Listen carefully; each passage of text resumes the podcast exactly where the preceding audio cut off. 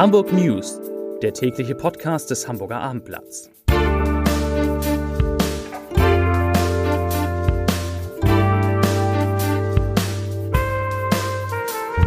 Moin, mein Name ist Lars Heider und heute geht es um einen Warnstreik im Hamburger Einzelhandel. Weitere Themen. Die Fehlzeiten bei Hamburger Beschäftigten erreichen ein neues Allzeithoch. Die Bundespolizei richtet eine Taskforce wegen der Lage bei den Sicherheitskontrollen am Flughafen ein und die ersten Freibäder öffnen. Dazu gleich mehr. Zunächst aber wie immer die Top 3, die drei meistgelesenen Themen und Texte auf abendblatt.de.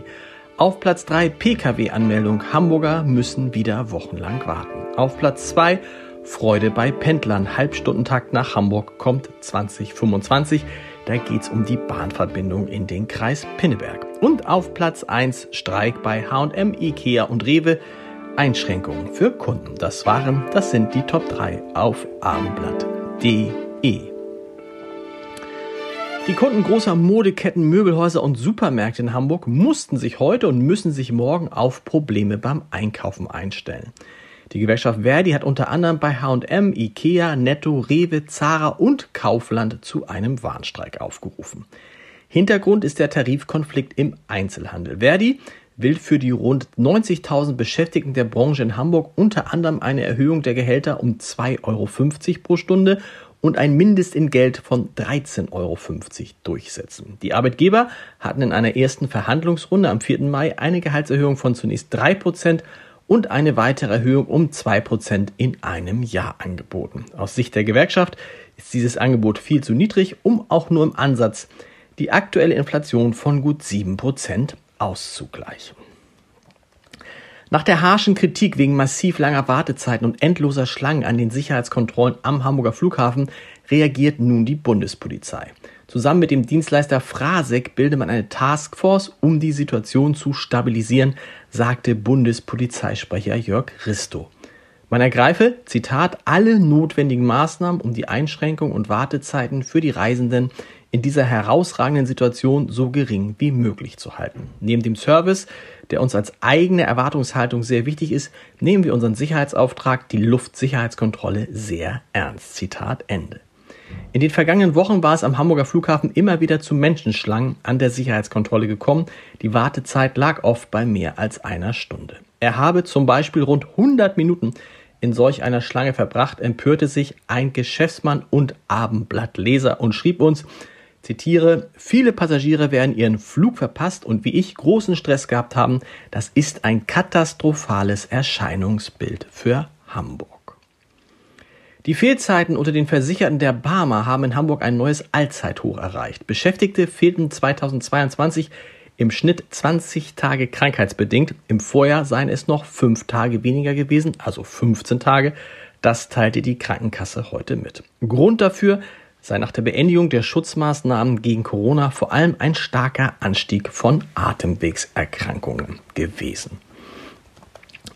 Apropos Corona, im vergangenen Jahr musste er sein im Volksparkstadion geplantes Konzert wegen des Virus absagen. Nun war Herbert Grönemeyer endlich wieder in der Stadt, diesmal in der Barclays Arena. Und mein Kollege Thomas André war natürlich mit dabei und er schreibt in seiner Kritik, ich zitiere, man brauchte Kondition. Grönemeyer spielte intensive zweieinhalb Stunden, mehr als 30 Songs. Er sang wieder über große Gefühle, Verluste, ja, über das Große an sich, das Leben. Man kann sagen, dass dieser Mann, der jetzt 67 ist, die Menschen immer berührt hat, auch mit Kitsch, der nicht störte.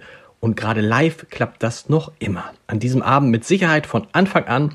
Es waren ja unter den 12.000 Zuschauerinnen und Zuschauer keine Leute, die von Grönemeyer noch groß überzeugt werden müssen.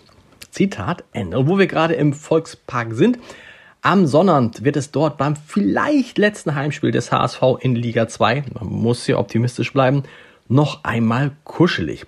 56.500 Zuschauer werden gegen Reuter Fürth erwartet.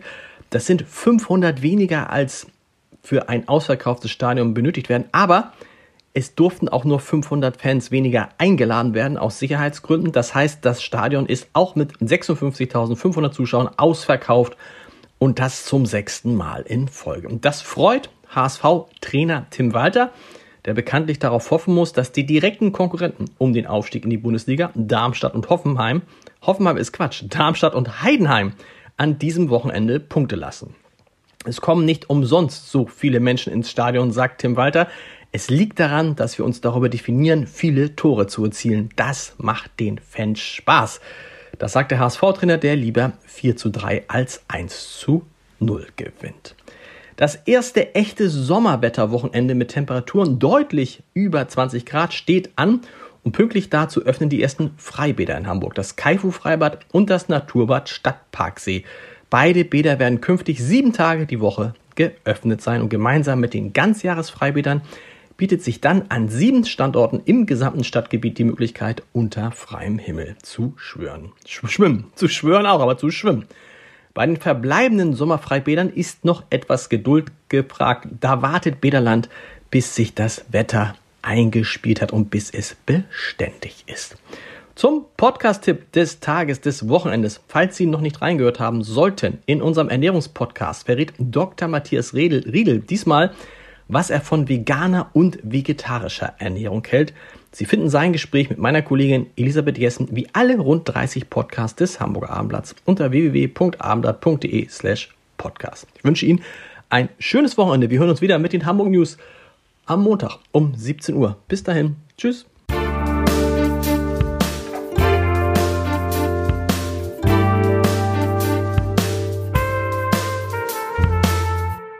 Weitere Podcasts vom Hamburger Abendblatt finden Sie auf abendblatt.de slash podcast.